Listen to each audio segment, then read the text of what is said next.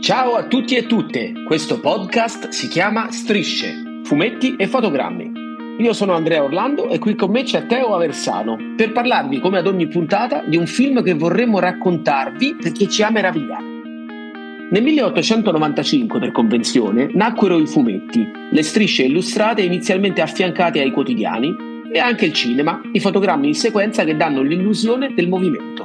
Parola chiave per entrambi, striscia, come immagini che si susseguono. Per come la vediamo noi, queste due invenzioni si intersecano per realizzare una magia, farci sognare ad occhi aperti.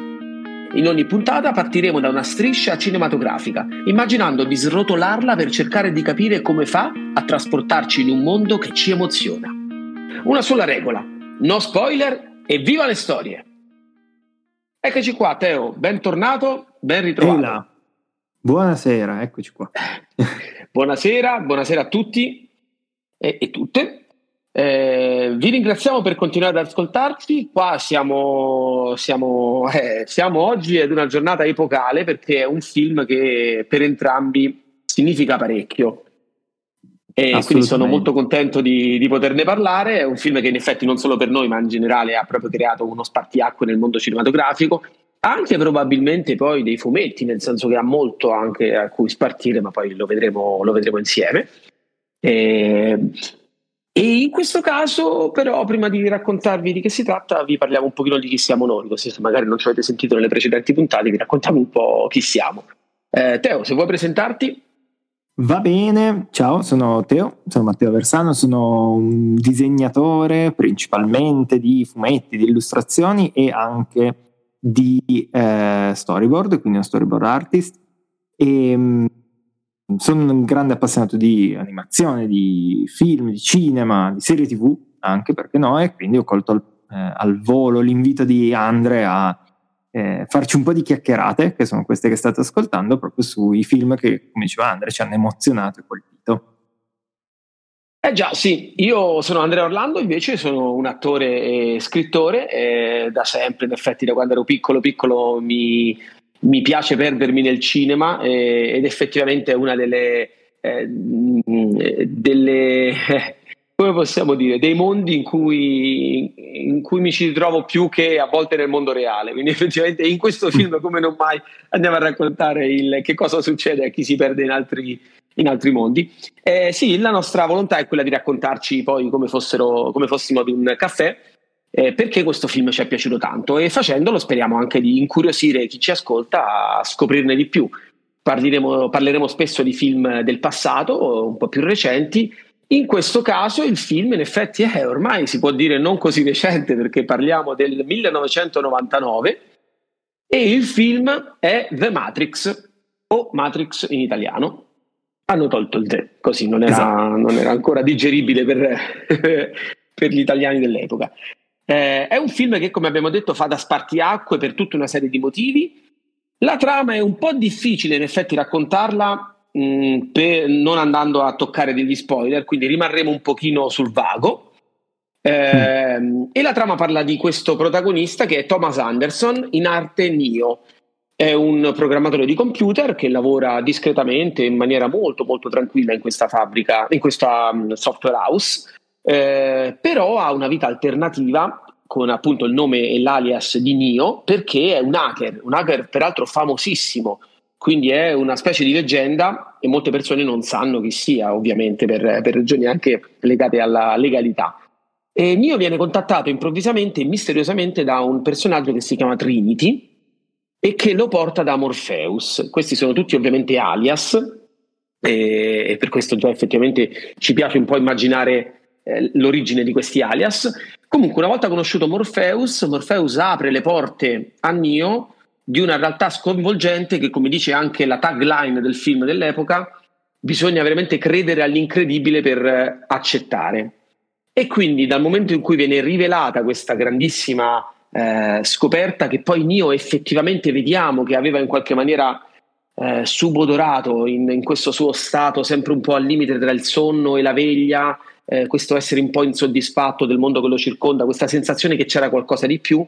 Eh, Nio proprio per questo accetta effettivamente di, eh, la rivelazione e, e da qui in poi si aprono le porte verso una, una guerra sia fisica ma anche digitale. Ecco, mettiamola così. Non so se, se puoi aggiungere qualcosa, Teo, per uh, approfondire un po' senza eh. spoiler. Sì, è difficile non, assolutamente cercare di non rovinare la sorpresa per chi non si è mai avvicinato a questo film e direi che il tuo riassunto è, è assolutamente sul pezzo, diciamo in questo modo. E c'è poco da aggiungere, secondo me, sulla trama, appunto, per non andare troppo in là, però cercheremo di parlare poi del film in sé, di, di quanto impatto abbia avuto su veramente tutto il mondo che lo circonda a livello proprio mediatico. E non solo, quello sicuramente sì, però faremo i bravi, per cui cercheremo veramente di dribblare lo spoiler o, o cose anche che magari diamo per scontate, però a noi non piace anche vogliamo proprio tenere il più possibile la sorpresa per chi qualcuno là fuori c'è, magari non l'abbia veramente mai visto o non ne sappia davvero nulla di nulla di nulla. Eh sì, perché effettivamente noi ne parliamo adesso, ovviamente, eh, come persone che l'hanno visto e rivisto. Io appunto ricordo che è stato forse l'unico film che al cinema ho visto quattro volte addirittura, perché mi aveva proprio sconvolto.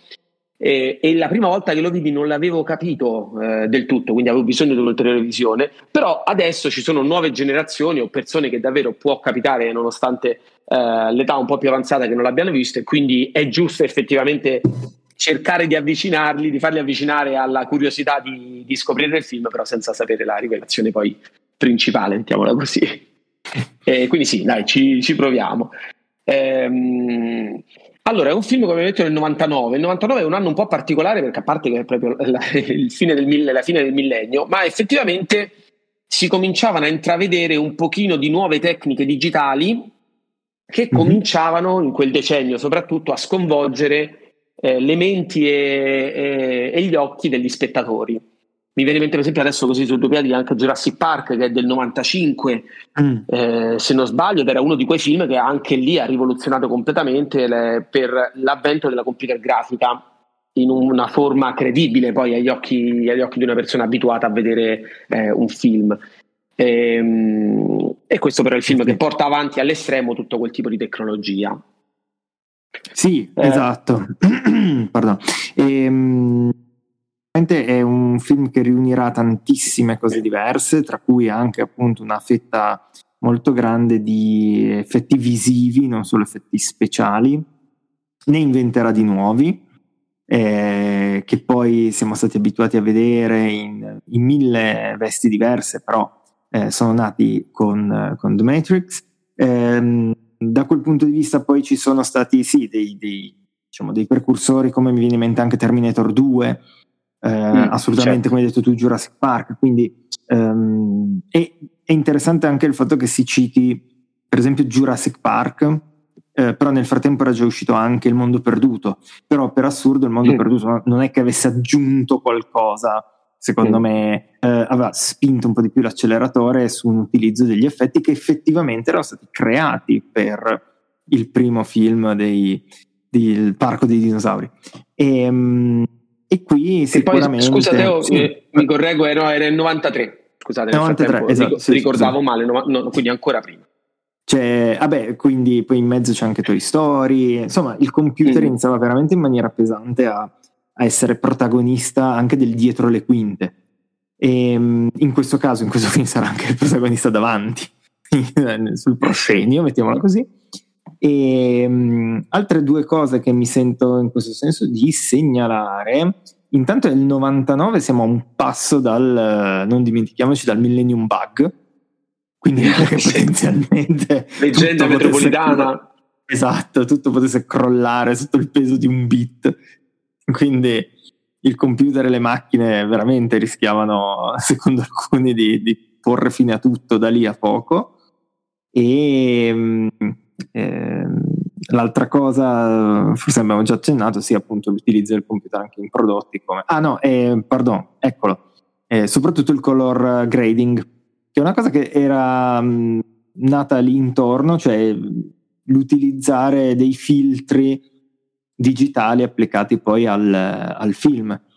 Eh, Matrix, per esempio, ha dei colori molto distinti, no? vedremo mm-hmm. un verde in alcuni frangenti vedremo un blu molto freddo, erano tutti stati corretti poi in digitale successivamente come colori, quindi non erano dei filtri come una volta si applicavano proprio sulla macchina da presa, ma erano in quel caso delle elaborazioni digitali. E Matrix anche lì era stato, se non ricordo male, pioniere in questo, quindi proprio anche le cose più impercettibili eh, sono state al centro di questa lavorazione. Sì, effettivamente qua indubbiamente c'è una grossa volontà di portare ehm, alla realtà qualcosa che i registi, i, i, fratelli Wachowski, che adesso sono le sorelle Wachowski, avevano fortemente in mente. Quindi una, un'idea molto chiara, presa poi, adesso lo vedremo, da tutta una serie di suggestioni, sia filmiche, eh, sia soprattutto di saggi, eh, filosofia, fumetti, tantissimi fumetti, mm-hmm. manga. Eh, quindi avere ben chiaro questi ehm, storyboard effettivamente, poi li, li crearono ovviamente proprio eh, passo passo per, sequen- per, tutte le sequenze del film, però avere ben chiaro quello che avrebbero voluto vedere loro ha portato poi tutta la macchina degli effetti speciali a spingersi oltre i limiti del conosciuto per arrivare a concretizzare quel tipo di visione. E questo mm. quindi ha fatto sì effettivamente di utilizzare delle tecnologie che già c'erano e cominciavano a fare i primi passi, però portandole ad una perfezione maggiore, tant'è che il primo effetto eh, di chi lo vedeva all'epoca era veramente qualcosa di magico. Probabilmente mm. si era tornati un pochino proprio all'essenza del cinema, che era quello di meravigliare, come i, la prima proiezione dei fratelli Lumière nel 1895, appunto. Eh, di cui sì. peraltro oggi mi pare che ricorre l'anniversario, esatto, quando, il 29 mentre, dicembre. Esatto, mentre registriamo questo episodio, esatto, siamo proprio nel, nell'anniversario. Sì, sì. Quindi siamo perfettamente diciamo, sincronizzati con la storia. E, è vero, è vero. Ehm, ma io partirei poi un po' dal, dal contesto, perché mm, come facciamo sempre, no, che per chi ci ascolta analizziamo un po' il contesto in cui questo film è uscito o è stato prodotto e come è andata la, la lavorazione, cosa c'era nel frattempo. Eh, forse qua ci divideremo un po' di più perché veramente ha toccato talmente tanti ambiti questo film che non c'è solo il contesto dei, del cinema, eh, ma c'è veramente, come diceva anche Andre, fumetti e tutto quanto. Parto io col lato un po' più, mettiamola così, animato, e poi ti lascio sì. assolutamente eh, la parola, anche se ne abbiamo già un po' accennato in entrambi i casi prima parlando degli illustri predecessori. Però ehm, questo film è ricco di suggestioni, giustamente, le sorelle Wachowski all'epoca erano già autrici di fumetti, sceneggiatrici, e per il cinema, perché Assassins, eh, il film con eh, Banderas e Stallone, era una loro sceneggiatura. E, um, però erano state incredibilmente suggestionate poi da tutta l'ondata che arrivava dall'Oriente in quel periodo. Quindi eh, manga, anime, eh, film animati che arrivavano dal Giappone e che mostravano che il, tutto quello che si poteva fare con l'animazione era molto di più di quello che fino a quel momento magari si era abituati a vedere o, diciamo i, negli Stati Uniti o comunque in Occidente. Eh, dove per carità c'erano delle maestrie pazzesche all'interno di Disney e sicuramente anche delle altre case di produzione, però i temi, mettiamola così, erano qualcosa di per famiglie. Ok, quindi penso, non so, Aladdin per quanto mi piace è un musical molto leggero, eh, La Sirenetta, eccetera. Invece in quegli anni lì dal Giappone arrivavano prodotti come Akira, eh, che era un adattamento di un manga estremamente crudo, post-apocalittico, anche lì è assolutamente cyberpunk eh, metà degli anni 90 arriva l'adattamento eh, anime di Ghost in the Shell, insomma ci sono un sacco di suggestioni e un sacco di eh, appunto prodotti che hanno veramente una caratura anche eh, filosofica molto alta, perché un prodotto come Ghost in the Shell parla proprio del concetto di per certi versi umanità e disumanità, di spirito, di eh, diciamo di che cos'è la vita di, e quindi un approccio di questo tipo, quella che è l'intelligenza e così via. Insomma, è una roba veramente, veramente mh, bella da, da, affrontare e anche un gran prodotto dal punto di vista proprio filmico. E, ehm, E quindi in quegli anni, anzi in realtà già negli anni Ottanta, per esempio le università degli Stati Uniti sono eh, bombardate in un certo senso di, eh, di cose che arrivano underground, no? quindi da, dall'Oriente, si fanno i cineforum dove appunto si, si guardano gli ultimi, gli ultimi prodotti dell'animazione giapponese e quindi quest'onda qua travolge in pieno anche i, i Wachowski. Eh, sul lato fumetti poi erano gli anni dell'iperdinamismo, quindi gli anni 90 erano veramente il ritorno del supereroe, mettiamola così, quindi di dinamiche estremamente eh, veloci, d'azione, ehm, non necessariamente approfondite su un piano umano e così via, però c'era proprio una voglia di tornare all'azione dura e pura, anche iperbolica. E anche questo avrà una enorme importanza in, in Matrix. E, e siamo appunto alle soglie comunque anche di un cambiamento epocale perché poi ehm, sul finire degli anni 90 in realtà eh, la bolla diciamo così del, del fumetto supereroico americano tende ad esplodere eh, si trasformerà um, stavano già arrivando cose estremamente più mature eh, di nicchia e sono tutte tutte tutte influenze che qua ritroviamo. Eh, non è un caso per esempio che il, il Morpheus interpretato da Lawrence Fishburne eh, pare no, che eh, i registi e le registe eh, gli avessero chiesto di, di fatto basarsi su Morpheus di Sandman del fumetto mm. di Neil Gaiman Proprio che peraltro come... da poco eh, trasposto in eh, serie tv per Netflix esatto, esattamente quindi anche eh, un pelo più semplice da reperire e da fruire, però mh, per dire quanto un'opera apparentemente, che oggi per carità è molto conosciuta, però all'epoca era ancora insomma, di nicchia, fosse stata rilevante, per esempio per plasmare proprio un atteggiamento e un modo di porsi di uno dei protagonisti. E, e questo è un po' il quadro in generale. Con in più eh, una presenza, mettiamola così, sempre più ingombrante, che eh, era proprio il, il, computer, ma nel senso per esempio dei videogiochi. Perché i videogiochi negli anni 90 hanno avuto un'esplosione anche lì di maturità, di, di tematiche, hanno iniziato ad essere piano piano affrontati anche come forme d'arte, magari subito subito, però eh, pensiamo, mi, viene, mi, vengono in mente, vabbè, titoli così sulla punta della lingua, Doom, Quake, Monkey Island, saga di Monkey Island e così via, si protraeva negli anni 90. Ehm, insomma, lavori che non potevano più, diciamo così, essere relegati solo a una, un divertimento nerd da sala giochi, ma iniziavano veramente a essere, non in tutte le case, ma quasi. E quindi una realtà con cui molti eh, ragazzi, molti adolescenti nel 99 avevano già avuto ampiamente a che fare. E, e quindi mh, il tema appunto eh, anche lì del, del, videogioco, dell'avventura e di tutto ciò che si può fare appunto in questo mondo oltre lo schermo era assolutamente rilevante eh, anche per la realizzazione e, e forse anche le, l'ideazione di questo film.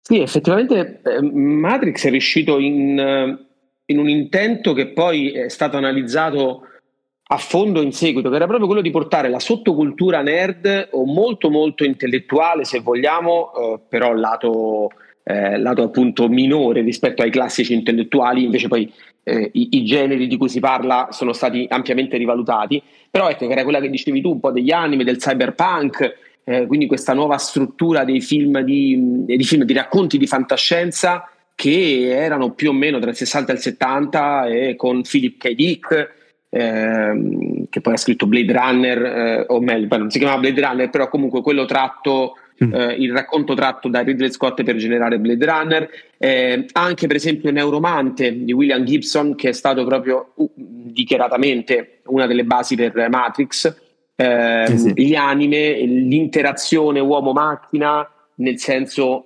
spesso peggiore, perché il cyberpunk era comunque abbastanza distopico come futuro, ehm, ma anche appunto filosofia, quindi una filosofia anche abbastanza complicata che affondava le radici in Platone, in Cartesio, nel mito della, della caverna o nel genio cattivo di, di Cartesio. Ehm, anche il, eh, letteratura eh, classica come può essere Alice nel Paese delle Meraviglie, Alice attraverso lo specchio.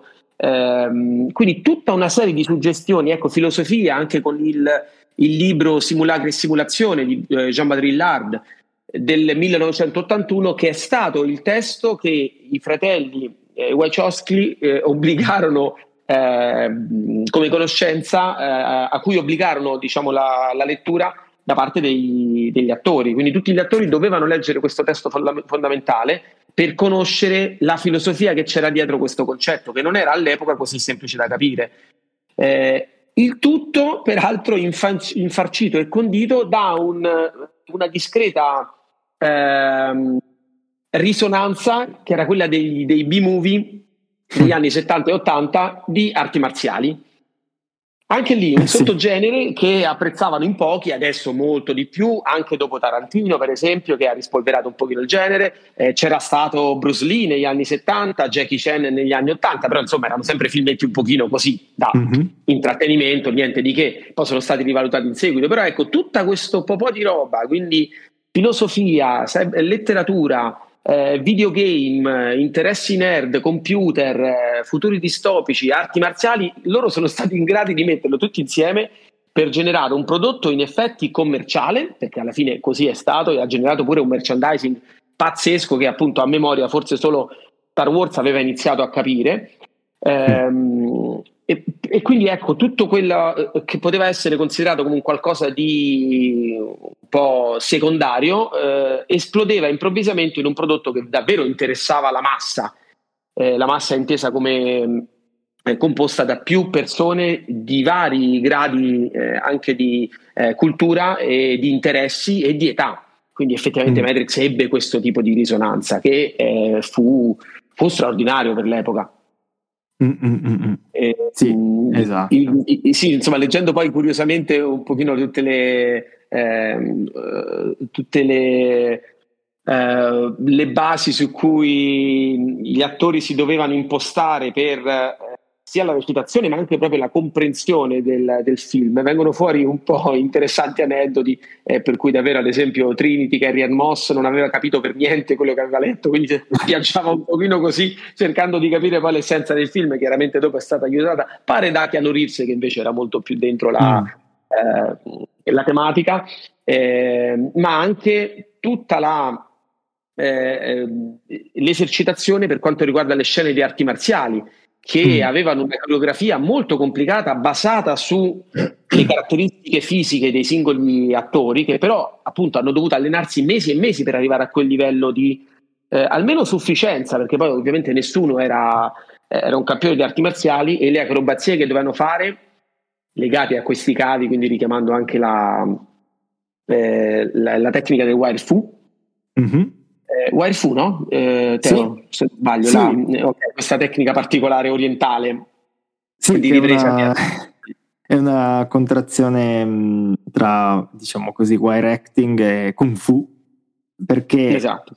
il, andava molto, molto, molto in voga in, in, Oriente, non in tutti i film, perché per esempio i film di eh, Jackie Chan per lo più non sono eh, mm, Wuxia, perché il Vuxia è proprio questo stile favolistico che poi dopo Matrix non a caso eh, portò da noi eh, La Tigre e il Dragone per esempio come film ah, sì, eh, di, di, successo esatto di Ang Lee sul questo stile dove appunto i personaggi sembrano volare letteralmente eh, in modo in, o compiere dei salti incredibili perché letteralmente vengono tirati su con dei cavi da una troupe nel momento in cui spiccano il salto.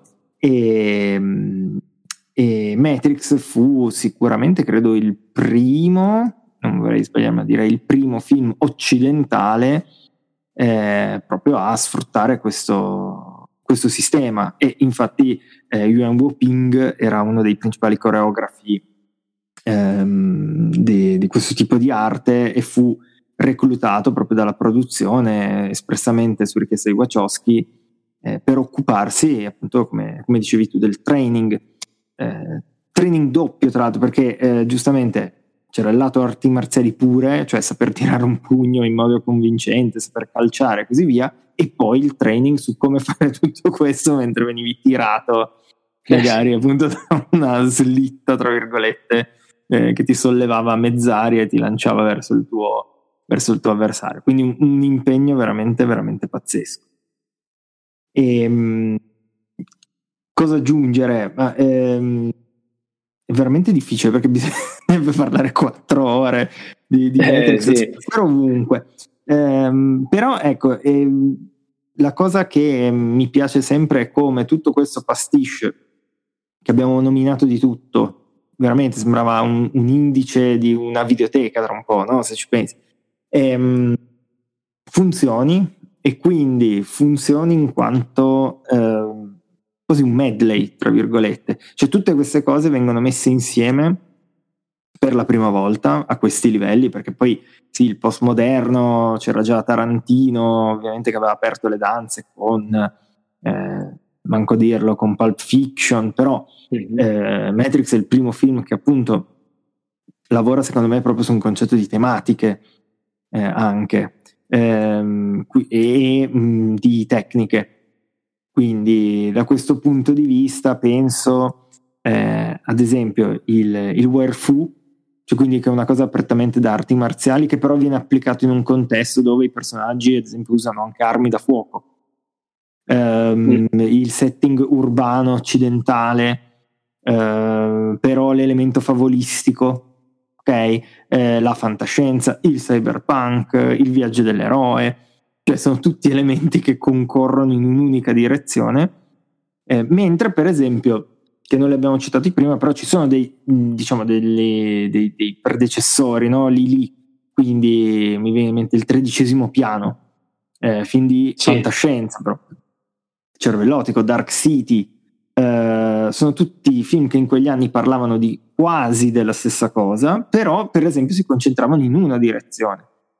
E quindi in un certo senso quando è arrivato Matrix ha dimostrato quanto fosse un po' eh, povero forse quell'approccio e quanto invece fosse vincente dire no ma io ti posso raccontare la stessa storia tra virgolette, tra molte virgolette ehm, però mettendoci dentro veramente tanta azione, pathos, dramma, eh, dinamiche mh, anche appunto da, da fiaba quasi in un mondo assolutamente credibile.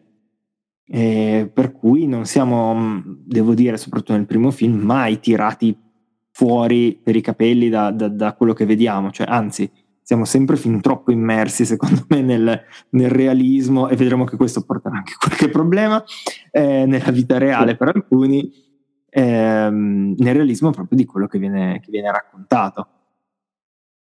Sì, peraltro effettivamente, curiosamente, oltre alla lista che hai citato c'è anche Johnny Mnemonic, sempre ah, con, con Keanu Reeves, eh, Strange Days. Sì, come hai detto tu, era un qualcosa di già visto, ma non visto in maniera. E soprattutto con questa coerenza eh, di livelli narrativi completamente diversi che però avevano un'armonia eh, tutti insieme. Il, mm. il, il, il grosso, eh, secondo me, la grossa, eh, il grosso valore del film è proprio quello di, avere, eh, di, essere, di poter essere letto in vari modi Ecco perché probabilmente mm. a una prima visione uno lo può apprezzare fino a un certo punto, perché ci sono talmente tanti livelli di lettura che in qualche maniera sei chiamato un pochino anche tu a studiare quello che, eh, di cui stanno parlando, quindi mm. eh, i, i, testi che abbiamo citato, i film che abbiamo visto, eh, ma anche un pochino proprio le, eh, le filosofie che sono alla base di, ehm, del film. Ehm, utilizzare poi il, il wild fu o comunque delle dinamiche molto accattivanti di eh, di combattimenti eh, strizza l'occhio anche un pochino ai più giovani o a chi comunque ha piacere di avere un film di intrattenimento ehm, a, a, livello di combattimenti. Mm. Eh, però è tutto molto coerente, quindi quel tipo di combattimenti in questo tipo di situazione con appunto la, la, rivelazione del film assume una coerenza molto differente rispetto agli altri film perché i film giapponesi erano film eh, dove era quella la realtà e persone normali facevano questi combattimenti volando e quindi mm. giustificabili fino a un certo punto. Qui invece la struttura consente di giustificarli appieno. Ehm, e poi, sì. per esempio, uno dei grossi, delle grosse innovazioni, che è quello del bullet time, ha mm. fatto sì che anche a livello di ehm, meraviglia visiva quel tipo di combattimenti avessero quell'aspetto in più per cui, come hai detto te, è stato ricordato poi e parodiato anche moltissimo eh, quel, tipo di, quel, tipo di, tecnologia ehm, e quindi un altro, un altro, modo per dire abbiamo creato qualcosa di unico che da lì in poi eh, getta le basi per tutta una serie di eh, meraviglie cinematografiche e tecnologiche. Mm. Eh, il ballet sì. time, allora se vogliamo raccontare un pochino, che effettivamente vale la pena un pochino eh, cercare di farlo immaginare anche chi non ha visto mai il film, è una tecnologia particolare per cui ehm, la macchina da presa gira ad una velocità normale intorno alla scena, però questa scena è in slow motion e quindi c'è questa sì. caratteristica per cui alcune dinamiche siamo in grado di vederle con dei, come se avessimo dei superpoteri. Effettivamente, probabilmente mi eh viene in mente come vedrebbe la scena boh, Spider-Man col suo sesto senso o, o, o Superman, o quindi con dei riflessi. o Flash, sì, esatto, è vero, Flash. quindi con dei riflessi molto accelerati, per cui a noi sembra di stare. Eh, di, mu- di, muoverci in un, mondo, in, un, in un modo normale mentre la scena è a rallentatore quindi mm. sono poi situazioni riprese e appunto da diversi, da diversi ambiti, però è un tipo di resa visiva che è davvero innovativa. Sì, e... sì, sì, che poi ehm, una cosa bellissima è che il uh, ballet time è um, molto molto pratico, perché di fatto, come dicevi tu, eh, ci muoviamo attorno a un soggetto Um, però invece che avere la macchina da presa che diciamo così, registra 24 fotogrammi al secondo, immaginiamoci, eh, lì per fare un secondo ho 24 fo- eh, fotocamere, eh, macchine fotografiche messe attorno al soggetto, poi erano molte di più, erano mi pare anche un centinaio, eh, che scattano ognuna un intervallo successivo. E quindi poi montato tutto digitalmente crea questa illusione di movimento per cui mentre il personaggio, l'attore compie un'azione, questo viene appunto fotografato ruotandogli attorno, per esempio, eh, e quindi non è propriamente, e questo è anche uno dei lati forse più impliciti e che fanno più colpo sullo spettatore, perché non è una foto, ehm, ma è un movimento, come dicevi tu, estremamente lento e tu te ne accorgi a livello implicito che stai proprio guardando una cosa molto rallentata. Mm-hmm e che al di là della normale moviola tu stai anche girando attorno a questa persona o a questo personaggio o questa scena e permette proprio ehm, c'è una scena in particolare nel film che, eh, dove viene usato il ballet time dove proprio c'è uno spostamento del punto di vista all'interno dello stesso istante no? perché è come se noi frizziamo il movimento, ci spostiamo e vediamo dalla prospettiva opposta l'effetto di una datazione. In quel caso è un, un personaggio che viene colpito a una gamba da un proiettile e quindi per aumentare l'effetto anche di pathos noi vediamo tanto il personaggio che corre quanto improvvisamente il fatto che ci spostiamo e vediamo chi gli ha sparato e l'effetto che ha su, eh, sul bersaglio, diciamo così, la, la pallottola, senza stacchi di montaggio e quindi siamo proprio immersi in, quel, in quell'attimo, in quel momento. E, ehm, sì, che poi mm, sì, sì. effettivamente è una vecchia tecnica cinematografica, anche qui è bello poterlo anche eh, raccontare, ehm, che è conosciuta come time slice photography, sì. però là la differenza è che le fotocamere scattavano, eh, c'erano tante fotocamere ma scattavano tutte istantaneamente, invece qui la differenza è che le camere, come dicevi tu, sono tantissime e scattano ad una frazione di secondo successive alla precedente camera, quindi sì. hai la possibilità di andare poi a lavorare eh, in, in, digitale per andare a creare quello che dicevi tu, quindi situazioni in cui eh, il, la situazione è pressoché ferma o si sta muovendo in maniera molto molto rallentata e tu hai la possibilità di avere un super occhio che si mm. gira intorno a tutte queste situazioni rapidissime e quindi ecco i proiettili... Sì. Eh, eh, piuttosto che movimenti molto molto veloci che abbiamo la possibilità di capire e di vedere in un'altra maniera. Esatto, perché sarebbe come un, una moviola estremamente rallentata e che però non riesce ad ottenere facilmente con una macchina da presa normale. Infatti eh, anche nei, nei, DVD del film mi ricordo che c'era, o nel documentario si raccontava di come tra i primi esperimenti c'era proprio quella idea di legare, tra virgolette, un po' stile il coyote la macchina da presa un razzo che corresse su una rotaia e, ehm, perché questo doveva dare una tale velocità di, di, movimento che allora anche una moviola mossa a quella velocità poteva effettivamente ruotare attorno. Il problema era che non si era tenuto conto delle vibrazioni e quindi di fatto era impossibile mettere a fuoco alcunché mentre veniva sparato da una slitta a razzo attorno a un soggetto. E, e quindi la soluzione fu trovata andando a ripescare esatto il time slice che se non mi sbaglio eh, eh, Michel Gondry era uno degli esperti dal punto di vista di, di, questo effetto che aveva già messo in pratica un po' in qualche suo video musicale all'epoca. E, ehm, e però mi piace tantissimo appunto che sia un effetto pratico.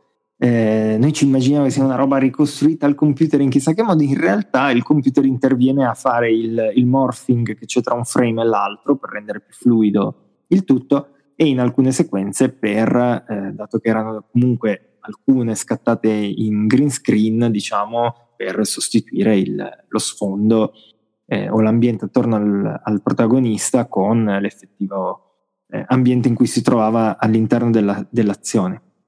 Ma se no è una cosa che per certi versi potremmo fare in casa. Eh, diciamo così, al di là dei limiti di, di avere a disposizione tot macchine da, pre, da, da macchine fotografiche, però potenzialmente ognuno potrebbe farlo. Certo, non così raffinato, ma ehm, un pelino più raggiungibile che imparare a programmare da zero magari un'animazione un modello in computer grafica e così via, se ci pensiamo. E Matrix è sì, pieno eh, di... Eh, sì, effettivamente è proprio una... questo è un, è un periodo cinematografico in cui non si era ancora eh, pronti per arrivare alla totale digitalizzazione, eh, però eh, si aveva appunto una, una, forte interdipendenza tra gli effetti speciali un po' più classici e mm. eh, l'innesco con, l'innesco con eh, sì. la computer grafica. C'è anche, ecco, quindi... che mi viene in mente, mh, mm, che secondo me vale la pena citare qua, cioè il fatto per esempio che per la prima volta possiamo dirlo, sì, degli attori che non erano delle action star, perché gli action star all'epoca chi erano, eh, o le martial arts star erano Van Damme, Seagal, eh, Wesley Snipes, ok, cioè quegli attori, Jackie Chan anche, che essendo più artisti marziali che attori in un certo senso, eh, interpretavano questi film, come dicono i 400 calci, i film di Menare, che arriva da, da Guzzanti, tra l'altro. Comunque, i, i film di Menare eh, erano proprio de, cioè, delle figure a sé, no? Cioè, tu andavi a vedere il film di Van Damme perché sapevi che c'era la trama di carta velina, però tanto lui riempiva di botte qualcuno. Eh, e così via, andavi a vederti appunto Steven Seagal eh, e quant'altro. Invece qui per la prima volta si decide che no, deve essere l'attore e che appunto poteva non essere assolutamente un, un, un artista marziale, a dover interpretare, salvo scene proprio più rischiose, eh, in prima persona il più possibile.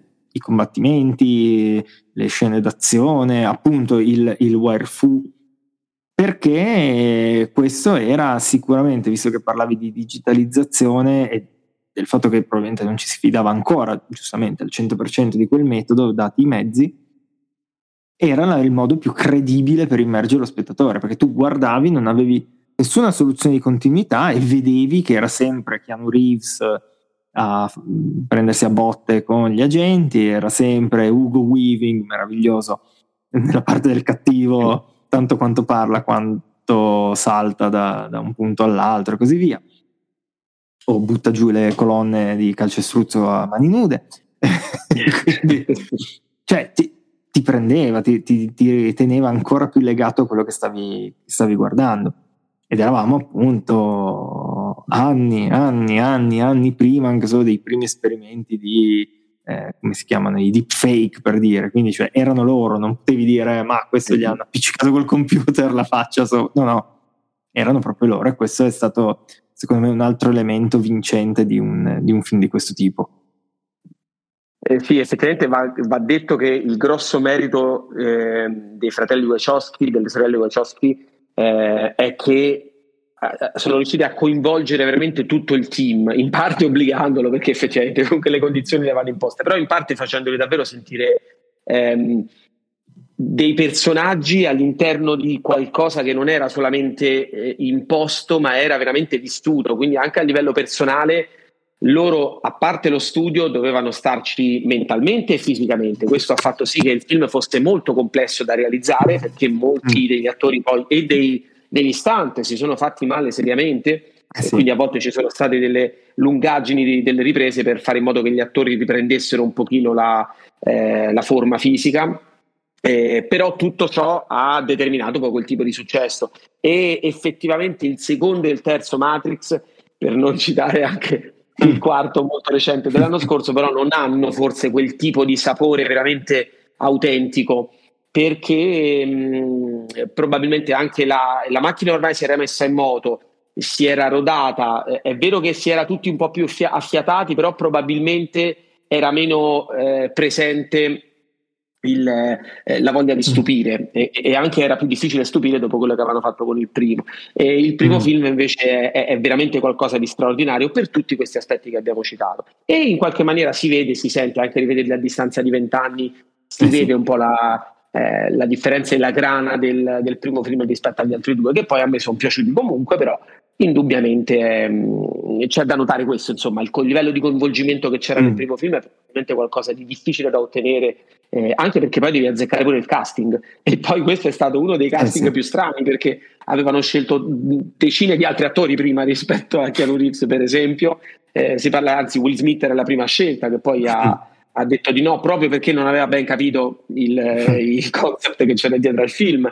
eh, e, e, quindi ecco ci sono state tante tante defezioni e, e, poi la possibilità di arrivare a questo tipo di casting ha determinato il successo del film. Sì, sì, eh, sì, sì, assolutamente poi, sì. Accennavamo eh, anche a, a, al mondo di Matrix, cioè mm. tutto ciò che si è creato nel dopo Matrix. Effettivamente è straordinario anche vedere come tutto ciò da cui loro hanno attinto è diventato poi successivamente uh, un nuovo livello di espansione, una nuova possibilità di espansione del mondo Matrix. Parlo per esempio dei cortometraggi, degli sì. animatrix che erano, che erano stati fatti successivamente e che mettevano in collegamento il primo con il secondo film o andavano ad esplorare delle storie minori all'interno del, del mondo di Matrix, eh, ma anche appunto gli anime. Eh, I comics fecero due grossi mm. macro libri che raccoglievano eh, fumetti, eh, il merchandising, gli occhiali famigerati che tutti volevano, compreso io, ehm, alla telefonia, la parte di, ehm, di, di, product placement all'interno del film. Insomma, devo dire che è un qualcosa che è esploso in una maniera pazzesca. Sì, ehm, ha generato un po' un mostro in questo, purtroppo, che poi ha fagocitato secondo me la, la saga stessa e l'esperienza stessa, soprattutto la parte mm. di merchandising.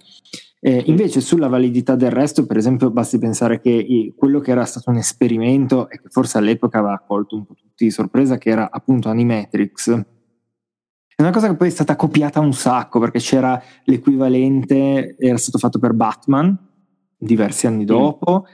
Eh, adesso anche in un certo senso in Star Wars, perché se andiamo a vedere eh, opere come Star Wars Visions è Animatrix applicato a Star Wars cioè reinterpretare mm. o rivedere secondo le sensibilità di singoli studi o artisti eh, personaggi o ambienti, dinamiche, storie di Star Wars.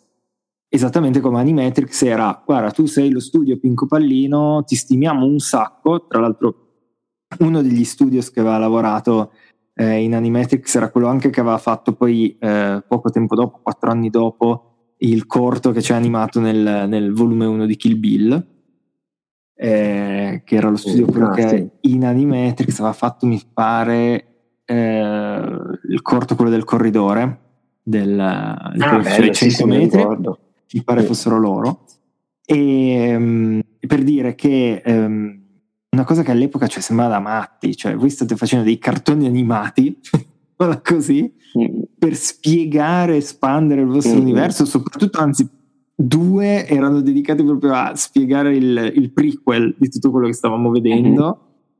Ed era un'operazione, devo dire, encomiabile. Eh, sui fumetti anche, c'è tutta un, una storia bellissima sul, sul, primo robot che si è ribellato eh, disegnata da, se non ricordo male, da Geoff Darrow, insomma, ci sono veramente delle, delle, delle sperimentazioni bellissime. Eh, secondo me quello che ha eh, un po' fregato poi il, la dinamica stessa appunto è stato più il lato merchandising, perché mentre il primo era esploso dal nulla e appunto molte delle cose che vedevamo o esistevano già eh, o erano recuperi che nessuno considerava più, penso all'abbigliamento, trench lunghi, gli spolverini lunghi uh-huh. o eh, le, le, gli stivali buffalo che aveva Nio, erano tutte cose che all'epoca non è che, cioè facevano parte di una sottocultura di una sottocultura. Sì. E invece tornano, di, proprio esplodono. Eh, invece nei seguiti era tutto molto più manieristico, secondo me mm, era proprio studiato e creato apposta, il che sì. ha un po' generato anche lì, dei, dei, dei, secondo me, dei cortocircuiti che non hanno giovato poi al, all'esperienza in sé. Perché indubbiamente, e qui c'è l'altro lato fondamentale di, che, di cui non si può non parlare quando si parla di Matrix. Um, Matrix poteva essere, e per una fetta di tempo, secondo me, è stato seriamente così, un concorrente eh, della, eh, come dire, di ad esempio Star Wars nel generare un nuovo universo. Perché comunque Il Signore degli Anelli ancora eh, è, a livello di film non era ancora eh, arrivato. Mm-hmm. Harry Potter era appena uscito il primo e comunque non era, era un film per bambini e stop. Mm-hmm Invece Matrix è stato forse il primo che ha, per, dopo tantissimo tempo, provato a generare un nuovo universo narrativo in cui le persone potevano rispecchiarsi, eh, trovare dei valori, trovare delle ispirazioni, trovare dei personaggi in cui riconoscersi. Um, e che purtroppo, secondo me, è collassato um, non tanto per la qualità dei seguiti, perché al di là della qualità dei seguiti, secondo me a livello narrativo c'è una sua solidità in quel mondo, in quell'universo e potenzialmente puoi raccontare quello che vuoi. Sì. Eh, anch'io, mea culpa, avevo il mio due, eh, due, tre fanzine, no, come si chiamano? Eh, le fanfiction, no, fanfiction scritte all'interno del, del, dell'universo di Matrix. Ehm, però quello che secondo me ha un po' poi rovinato tutto, tra virgolette, è che Matrix era eh, specificatamente impostato in un tempo molto determinato. Che nel primo film eh, ti fa intuire che appunto fosse un finire degli anni 90 dentro questa matrice, uh-huh. poi senza spoilerare niente, però diciamo che uh-huh ambientazione ci prendiamo il fine anni 90. Sì. Però nei seguiti si vede che in realtà la cosa si evolve, quindi si va un po' dopo. Ehm, quindi penso a situazioni tipo invece più moderne come Ready Player One, che sono, è un, questo gigantesco nuovo videogioco che è impostato sugli anni 80, quindi tu entri lì e sai che ci troverai una certa iconografia anni 80 e stop. Star Wars Poi è fuori... Esatto, esiste. Il, eh, sì, il mondo virtuale. Eh sì, eh, poi abbiamo so, Star Wars che è in una galassia lontana lontana, che non si capisce se è nel futuro o nel passato, mm-hmm. quindi rispetto alla nostra.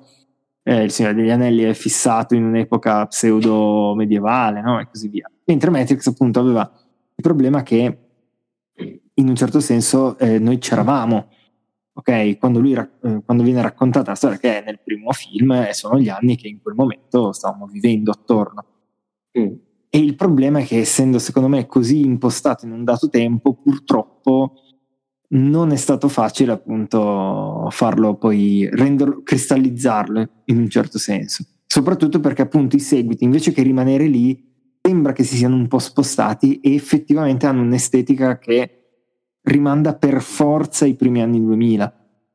Eh, è meno della... interessante. Eh, sì, in un certo senso sì, perché se tu, eh, faccio un esempio scemissimo, mi togli il Nokia che si apriva a scatto, ok? Che era un oggetto chiaramente anni 90 ed era lì come vedere eh, un personaggio che usa un, un, telefono, uno dei primi cellulari della fine degli anni 80, no? Per dire. cioè era una cosa molto specifica nel tempo. E poi nei seguiti invece cerchi di introdurre queste sorte di versioni aggiornate, più moderne, più cyberpunk.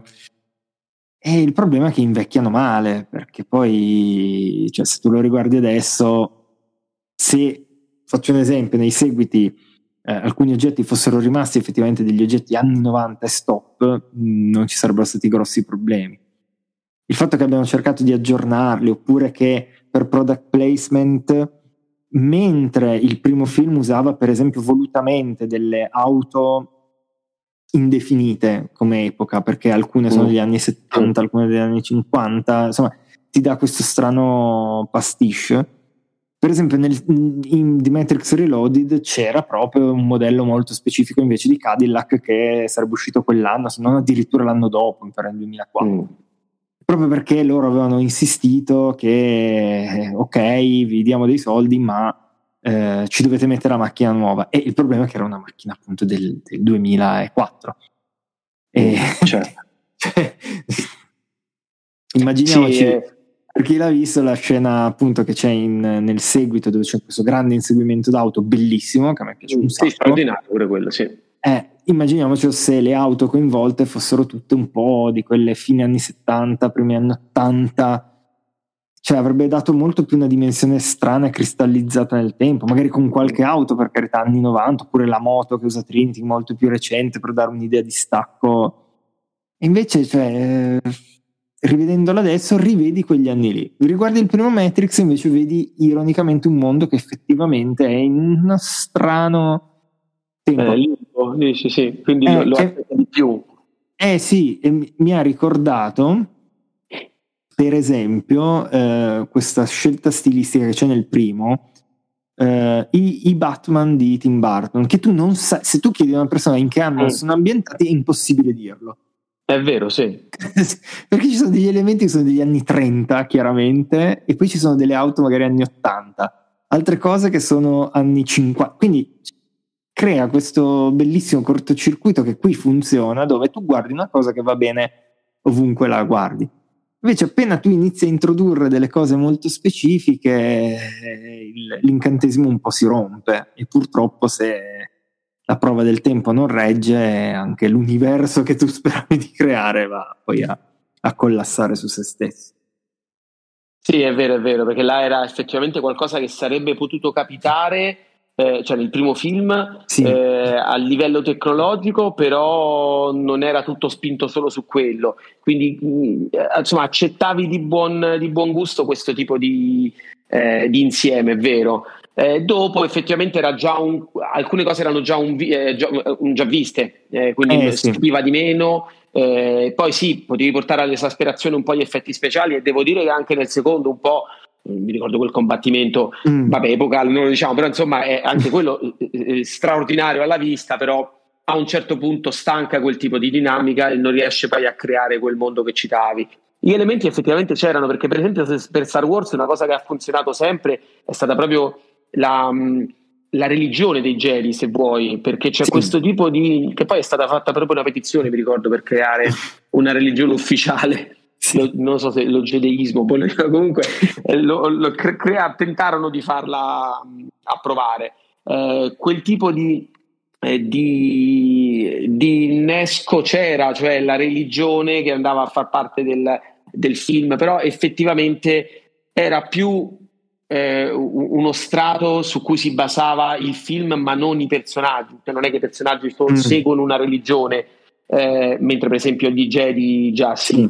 Eh, però aveva, aveva, degli elementi che in effetti si prestavano, come dicevi tu, a creare qualcosa di, di, eh, di eterno effettivamente o comunque di espandibile senza, senza fine. Sì, eh, I videogame, ecco, mi vengono in mente anche ah, quei certo. due o tre videogame che hanno fatto. È stata veramente strana e bella poterla... Mm ehm, poterla ragionare così, cioè la possibilità di creare un universo effettivamente è vero, non c'era mai stata così in maniera così eh, espansa, sebbene poi è durata poco. Eh, eh, Star. Wars sì, l- l'aveva provato a fare, però ecco, mi viene in mente il fatto che ehm, Matrix è diventato un po' tutto, c'era talmente fluido come, eh, come struttura che era diventato un po', un po tutto. E, È, è, vero, sì, cioè, concordo con quello che hai detto te, non, è, non, ha sopravvissuto poi alla prova del tempo, però aveva tantissimi elementi mm. innovativi, anche in questo, questo aspetto di ramificazione sì. fuori dal, dal, film.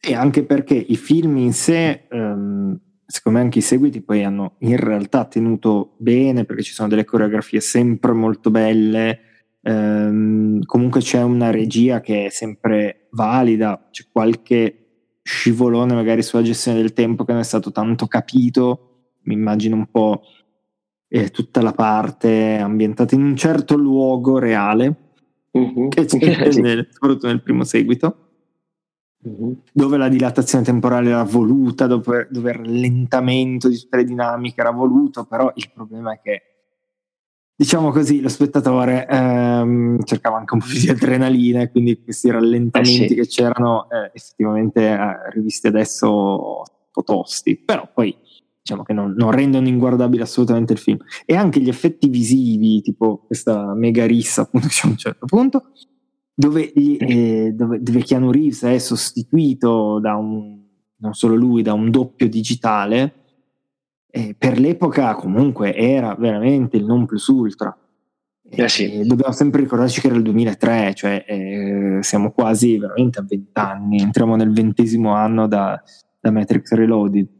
E per quello che, che, avevano potuto investire, devo dire che sì, oggi sembra un risultato che mm, tira appunto fuori dal film, a differenza di una cosa come il Ballet Time. Però loro stessi, giustamente, mi ricordo che dicevano come team che dovevano, John Gaeta aveva detto che noi ci siamo dovuti inventare qualcosa di nuovo ancora perché se noi avessimo riproposto 5-4 anni dopo di nuovo il ballet time mm. che nel frattempo era ovunque c'era pure in Shrek la parodia de- de- del combattimento di eh Trinity sì. no? cioè, era veramente ovunque era stato usato in film assolutamente dove non c'entrava niente pur di metterlo pur di mettere a, a gossip diciamo che si era usata la tecnica di Matrix cioè ci avrebbero mangiato, avrebbero detto ecco, Matrix certo. ha perso lo smalto, non innovano più, eh? e invece hanno dovuto fare questa scommessa che diciamo ha avuto dei risultati, eh, poi buoni o, o meno buoni, forse ancora un pelino presto secondo me per dirlo, però indubbiamente c'è stato tanto coraggio e poi il film comunque i seguiti anche si fanno vedere. Certo, non sono secondo me eh, paragonabile all'esperienza wow che è stata il, il, il primo. Eh, ma perché era un film sì. già compiuto, no? Cioè, eh, era una storia perfettamente circolare, si chiudeva in un certo mm-hmm. modo e, e, dava anche una certa... Mm. Forse dava anche, ecco, e, e poi ti, ti, lascio la parola, eh, dava anche là, eh, proprio il primo film, a questa potenzialmente a questo universo e poi anche eh, Animatrix fomentava questo concetto. Mentre forse i seguiti sono andati un po' a chiuderlo. Eh, mm. perché il primo film ha un finale di un certo tipo che ti porta no, a dire wow voglio far parte di questa cosa qua e gli altri sì, poi eh. Sì, è vero che poi eh, il primo film effettivamente non sapendo se poi sarebbe andata avanti del tutto la saga poteva anche finire, finire lì e mm. nessuno si sarebbe, si sarebbe lamentato probabilmente. Eh, non lo so, forse sì, mentre parlavi mi veniva in mente avrei preferito avere qualche altra espansione dell'universo ma in senso più intimista. Per esempio a me Animatrix è piaciuto tanto proprio perché c'erano quelle piccole storie sì. insignificanti da alcuni punti di vista però ti facevano capire un po' altri punti ehm, di, di, vissuto di quella trama sì. eh, e quindi andavi a, ad espandere quei micromondi o quei micro personaggi o quelle micro situazioni che erano molto interessanti e quello forse si poteva fare di più non so poi se sarebbe mm. durato eh, però ecco quel tipo di ehm, di utilizzo anche di altri media che poi questo forse è uno dei film eh, più evidenti dove c'è questa chiara derivazione fumetti, cinema, cinema, fumetti, cioè dove entrambi poi si andavano a, a richiamare. Sì. E, ehm, poteva essere veramente una cosa, una cosa carina, cioè mi viene in mente davvero se eh. fare un manga, avessero fatto un manga su Netflix sarebbe stato molto carino come, come idea. Un manga su, scusami, eh, aspetta. Un, un, manga proprio su, un manga, scusami, sul mondo di Matrix proprio. Ah, ok, avevo capito su eh, Ah, no, ah, anche, cioè per dire, a quel punto effettivamente adesso probabilmente avrebbero fatto come Star Wars, forse esatto. avrebbero contato, non lo so, tutta una serie di serie TV che all'epoca sì. non c'erano. Ecco, forse una serie TV, bravo, una serie TV su Matrix adesso ci potrebbe proprio stare, magari richiami un eh. pochino quel tipo di, di cose, chissà. Sì, ci stanno allora, pensando. Ehm, come aspetto, tra l'altro, mi fai venire in mente pionieristico, c'è anche da non sottovalutare il fatto che, per esempio, in Reloaded, quindi nel primo seguito, si fanno riferimento a, si fa riferimento a cose successe in Animatrix. Quindi per la prima volta, appunto, dovevi aver visto, cioè non è che dovevi, però male non ti faceva, eh, se ti hai visto anche Animatrix, perché c'era un personaggio che. Mm eh, no, viene introdotto in, in, Animatrix e nel sì. film fa un riferimento esplicito a, a, quello che gli è successo nel cartone, diciamo così. Cartone, sì. E, e, poi tutta la parte anche di eh, The Final Flight of the Osiris. Sì, che, che era diviso no, in due parti, no? Se non, se non sbaglio. Eh, era no, quello era singolo, quello era di, di, di ah, okay. Uffa, The Second Renaissance, sì, erano part 1 e part 2. Ah, sì. Mentre Final Fantasy Desires era quello che era stato proiettato prima di, del film Dreamcatcher, che ah, era sì, corto che raccontava come venivano ehm, trasmessi, un po' come se fosse il piano della morte nera, no, però come veniva dato l'allarme eh, che scatena la prima riunione, diciamo così, dei vari equipaggi all'inizio mm. di Reloaded. Ah, ok, sì, sì, sì. No, in CGI, tutto con questi personaggi stile Final Fantasy, il film, insomma. E addirittura poi eh, mi è appena venuto in mente che questa cosa era stata spinta ancora più in là perché in realtà in Enter the Matrix, che era il primo videogioco, mm, il videogame, sì. tu iniziavi eh, e eh, la prima missione dove tu interpretavi o Niobe o il suo secondo, che non mi ricordo adesso in questo momento come si chiamasse, ehm, il finale della prima missione terminava con una cutscene, quindi con una scena girata con gli attori, quindi con Jada Pinkett Smith e così via, mm. che proprio finiva nel momento in cui nel film si apriva una porta e loro entravano in questa stanza. Cioè, quindi è proprio un sì, cordone perfetto sì, effettivamente oggi... era notevole come esperienza. Eh sì, cioè, consideriamo che era il 2003 appunto, oggi siamo eh sì. abituati no, quasi a questa roba per cui ti devi guardare WandaVision, se no non, se guardi il film di Doctor Strange mm-hmm. capisci un quarto di... Eh, all'epoca però loro, devo dire che avevano ereditato questa cosa dai fumetti dalla serialità sì. americana a fumetti e, ed era divertente, era molto carina come cosa, a me gasava un sacco e poi era ancora ben centellinata, cioè non era una roba sbrodolata su 8000 titoli e, e situazioni. Quindi quello bisogna veramente dare atto che non si può dire che fossero stati fermi da quel punto di vista. Avevano fatto tutto il possibile, secondo me, per renderlo un brand solido su tante diciamo su tanti livelli di appassionati.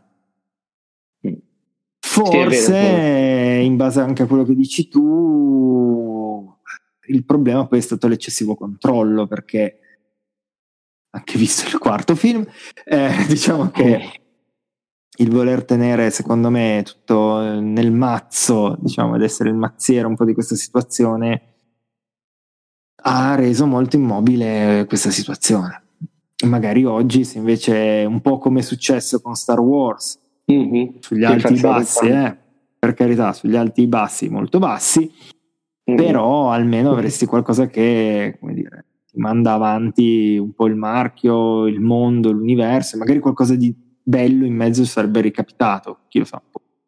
Alcune serie. Sì, forse a, ehm, a volte non è detto che poi i creatori originali debbano sempre, a distanza anche di vent'anni, rimettere per forza il veto ehm, e dare nulla osta su tutto. Cioè, sì. A volte effettivamente può essere bello poter dire alle nuove generazioni che poi sono i fan eh, probabilmente cresciuti di quel tipo di mondo, dire ok, proviamo a vedere cosa fate voi. E eh, quindi esatto. anche dare, dare, modo a forse anche un po' quello poteva, poteva risaltare, poteva eh sì. far risaltare anche, anche perché adesso mh, non per deragliare, anche perché stiamo già parlando parecchio, non vorrei annoiare, però penso proprio in, in, questo frangente qua, mi immagino quello che è successo con Star Wars, con The Mandalorian, che è la serie esatto, che ha fatto sì. urlare chiunque al miracolo, perché nessuno ci sperava più che uscisse un prodotto così valido eh, quando tutti erano ormai depressi dai seguiti ed è arrivato da due persone, Dave Filoni e John Favreau, che erano grandissimi amanti del mondo creato da, dell'universo creato da Lucas, non da Lucas stesso. Eh sì. Se la stessa cosa potenzialmente fosse potuta succedere, o magari chissà, eh, succedesse ancora eh, con persone estremamente appassionate dell'universo originale, quello che era proprio a cavallo del primo film di, di Matrix, e venisse fuori una sorta di Mandalorian ambientato dentro, dentro Matrix, cioè secondo me esploderebbe qualcosa, nel senso che mh, mm, non sarebbe una cosa indifferente, ecco proprio riprendendo magari, chi lo sa, gli stilemi visivi e così via del, del, primo film. Secondo me sarebbe una cosa che, come dici tu, sarebbe, stato, sarebbe positiva. Sì, soprattutto se riuscissero a riprendere poi tutte queste interazioni con altri media, quindi davvero rifare esatto. un po' esatto. i fumetti, serie tv. Eh, bello, ma chissà, guarda, potrebbe capitare che effettivamente non è vero quella cosa che poi, come spesso viene detto, ormai è stato raccontato tutto, mm. è difficile meravigliare. Molto spesso le cose che meravigliano di più sono poi le storie già viste, eh, già assaporate, che però hanno un altro punto di vista o altri modi di raccontarlo, con nuova tecnologia e anche nuovi ehm, terminologie intese non solo come letteratura, ma anche proprio modo di, di racconto. Eh sì, eh, eh, penso proprio, guarda, mh, mm, se ci riflettiamo... Eh, che poi potenzialmente siamo stati a un passo no? da questa cosa, perché, mh, giusto per, come nota storica, eh, il quarto film di Matrix è successo semplicemente perché la Warner ha detto a Lana Wachowski eh, e Lily Wachowski guardate che noi lo facciamo comunque, cioè il marchio nostro, e se abbiamo voglia di fare un quarto film lo facciamo. Poi pur di non mollare eh, questo osso e dire facciamo la supervisione e Lana Wachowski ha detto ah, allora lo faccio io. È venuto fuori quello che abbiamo visto che io eh. avrei voluto non vedere mm. mai. Mm. Eh, sì, magari invece purtroppo. chissà chi avrebbe potuto occuparsene. Sì, un sì, magari ecco c'era... sì, esatto, certo, un what if, però tutto può essere, poi per fortuna ormai in alcuni casi avere anche la possibilità di staccarsi dal, eh, dai detentori originali dell'idea può essere, può essere, utile anche per uno studio cinematografico grossissimo. Mm-hmm. Eh, che a volte appunto può, può, muoversi osando, però cercando di dare modo a nuove voci di, di poter parlare. Mm. Eh, un'altra piccola menzione, poi siamo probabilmente in chiusura, direi, però come dicevi tu, per non tediare troppo, però eh, l'argomento effettivamente richiedeva tantissime analisi. Un mm. ultimo aspetto è anche quello musicale, che veramente sì. anche da non sottovalutare, perché anche lì è stato fatto un grosso lavoro sulla, ehm, sulla colonna sonora con brani rock eh, come i Propeller Heads o i Rage Against the Machine, Marilyn Manson, che davano veramente anche quel tocco punk e, eh sì. appunto molto interessante e molte scene veramente avevano, eh, venivano trascinate o, o, meglio venivano veramente trasportate a volte da quel tipo di suono eh, anche sì. quello se vuoi non aveva un aggancio preciso nel senso che non c'era eh, probabilmente una colonna sonora identificabile che ti facesse capire bene il, il periodo storico perché tutto sommato erano eh, suoni e modalità di racconto che potevano essere applicate a, a, a varie situazioni mm. ehm, e che però in quel tipo di contesto assumevano come un nuovo, un nuovo senso. Cioè, son, sì. sono per esempio brani che io personalmente non avrei mai ascoltato di mio, mm-hmm. ma visti in quel tipo di situazione eh, mi sono piaciuti molto. Quindi sì. ho preso anche spunto per andare a, a scoprire un po' quel tipo di, di autori. Eh, anche gli, in realtà gli effetti sonori hanno gran parte, quindi sono mm. stati ricreati degli effetti speciali sonori eh, con molta attenzione, registrando per esempio delle bacchette che, eh, metalliche che, per, per, quanto riguarda la riproduzione dei suoni dei pugni. Quindi tutte piccole, ehm, piccole o grandi invenzioni che poi hanno determinato una, un livello di perfezionismo veramente alto. Mm. E, quindi anche a livello di colonna sonora effettivamente si viene trascinati in questo nuovo mondo. Sì, sì, sì, eh, c'è anche una bella, secondo me, eh, distonia per certi versi tra la colonna sonora di Don Davis, che è molto classica, tra virgolette, cioè nel senso che ci sì. sono molti archi che riprendono anche un po' eh, psycho, si dà delle, sì, di, sì. queste striature quasi, no? E Bernard questa, Esatto. E, e l'autore di, di Side. Eh sì, eh sì, sì, sì, sì, tantissimo. E che lui ha detto tra l'altro di essersi ispirato di fatto al fatto che c'erano molti specchi nel film, che lo specchio certo. era un, un elemento, cioè, quindi quest, questa cosa, effettivamente questo suono freddo. E, e, poi sì, questa colonna sonora, come dici tu, che invece esplode, che è hard rock, eh, quasi punk, eh, c'è dentro veramente di, di tutto.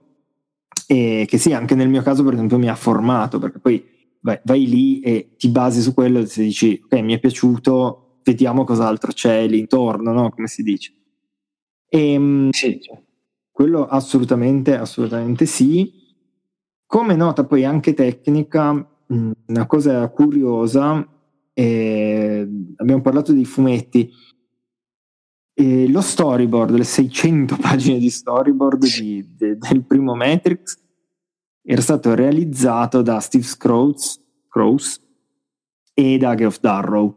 Um, Steve Scrooge era già un illustratore, un fumettista per eh, Marvel e aveva già lavorato eh, con le Wachowski come disegnatore. Geoff Darrow è un matto completo è di una bravura pazzesca mm, con non so quali monomanie perché è uno che veramente fa dei, dei disegni pieni di dettagli all'infinito, anche abbastanza malati in un certo senso.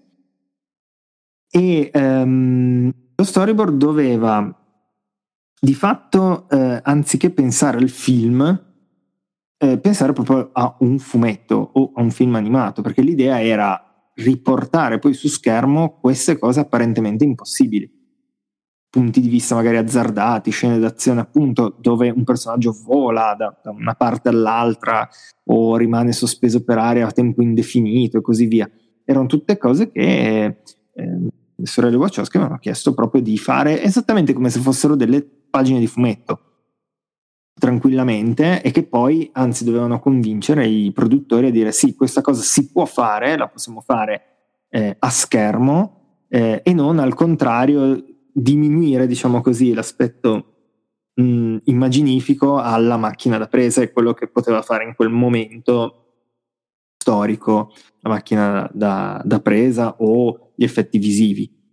Eh, e questa cosa per me è, è, vincente, è stata assolutamente vincente, unita eh, ai, ai, primi minuti di, di, girato che erano stati mostrati alla produzione, mm. dove c'è tutto l'inseguimento iniziale che apre il film, che lì proprio hanno sbancato. Cioè, potete, credo gli abbiano firmato non so quanti assegni proprio in bianco, vai, mettici la cifra che vuoi, perché dopo aver visto cosa si poteva fare con, con quel film si sono convinti un po' tutti. Quindi ehm, da questo punto di vista assolutamente un plauso sull'idea del io ho una visione, cioè noi vogliamo mm. che a schermo ci sia quella cosa lì, quindi tu non ti preoccupare, falla e, e, poi una volta messa in scena effettivamente ha convinto davvero che eh, non era un azzardo ma era veramente una scommessa su cui, su cui puntare. Sì, questa peraltro è proprio la dimostrazione di come quando si ha l'ambizione di eh, concretizzare qualcosa che potenzialmente è impossibile, in qualche maniera ci si riesce. Cioè mm. la tecnologia a volte, o meglio, probabilmente sempre supera il passaggio di eh, la svolta, insomma, il passaggio epocale per cui cresce e diventa da magia, diventa tecnologia mm. o comunque realtà, proprio perché qualcuno dice no, questa cosa si può fare, voglio che si possa fare e si arriva a poterla, eh sì. a poterla fare. E ne abbiamo un esempio appunto abbastanza recente con James Cameron, cioè recente esatto. adesso con Avatar esatto. 2, ma comunque in generale, eh, di chi vuole veramente qualcosa e anche se serve del tempo, questo qualcosa in qualche certo. maniera si realizza. È anche il messaggio centrale del film. Tra l'altro, eh, esatto, esatto. Eh, non, sì, non solo credi all'impossibile, ma esatto. Eh, puoi fare tutto quello che vuoi, mettiamola così, basta mm-hmm. che ci credi. Mm-hmm. È vero, è vero, che poi è un bellissimo messaggio anche a livello filosofico, è una di quelle sì. cose poi tra i vari livelli di lettura in cui è bello poterci, potersi perdere un po', cioè se qualcosa lo vuoi veramente puoi, puoi farlo, la tua mente è il tuo unico blocco, insomma. Sì, sì, ma infatti e... Ehm, questa cosa è mm, tra l'altro era emersa tantissimo eh, negli anni subito dopo il primo Matrix, eh, avevo sentito un po' di interviste eh, a persone che proprio cioè, dicevano che il film aveva aperto loro, diciamo, la mente, più che altro dandogli un, un coraggio inaspettato. Perché il film eh sì. puntava molto proprio sul concetto che la mente è il tuo unico, come dicevi tu anche, il tuo unico limite, il tuo unico blocco, quindi una volta che superi la tua stessa prigione sei libero appunto di, di, di lasciare andare il tuo potenziale senza freni.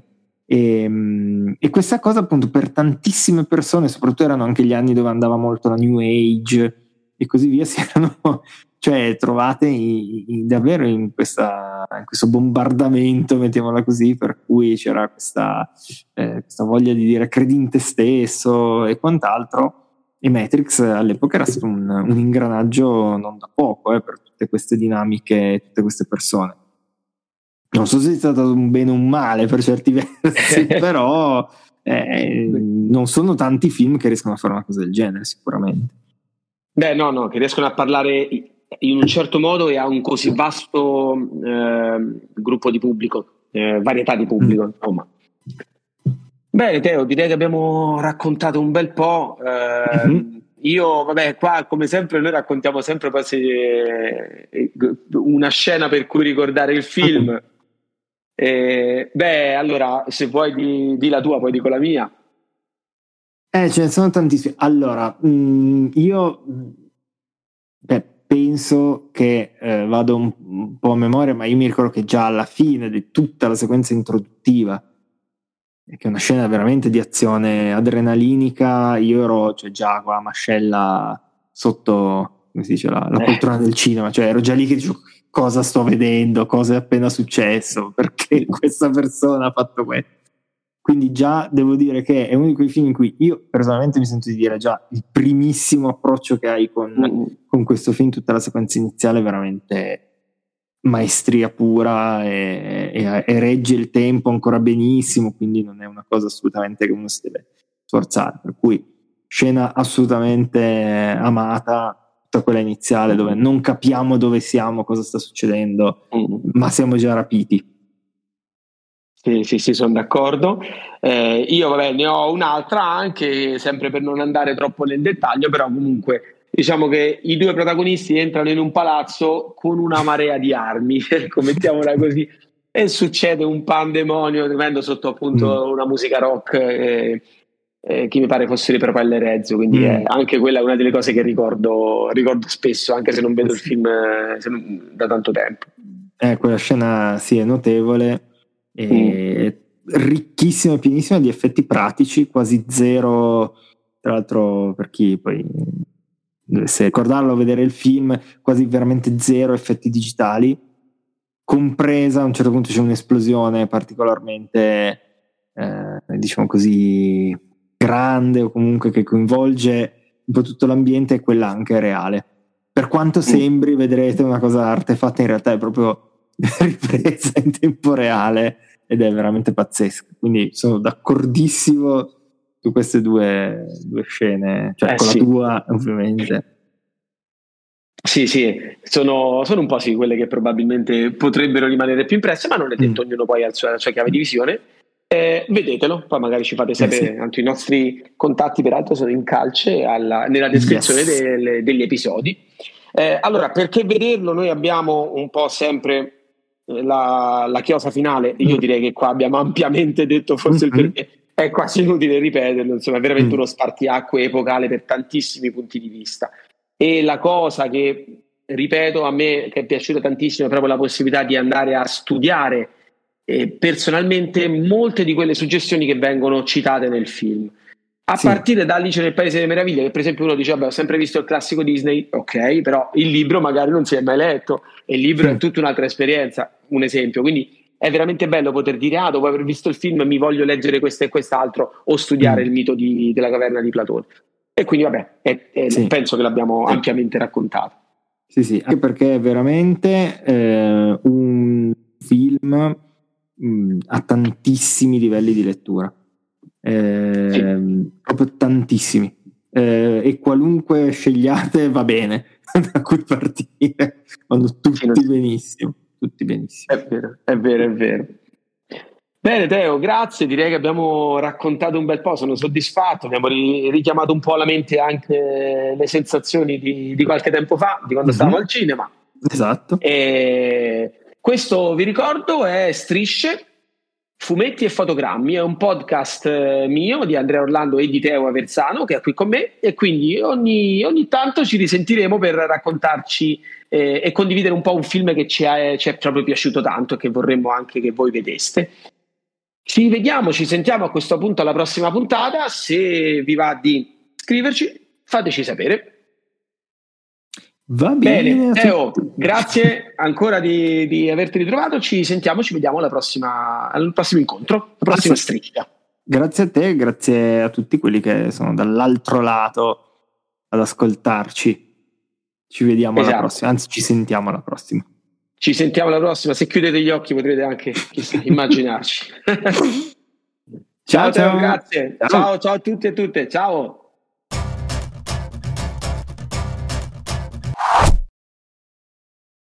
Avete ascoltato Strisce, fumetti e fotogrammi. Una produzione Podgam.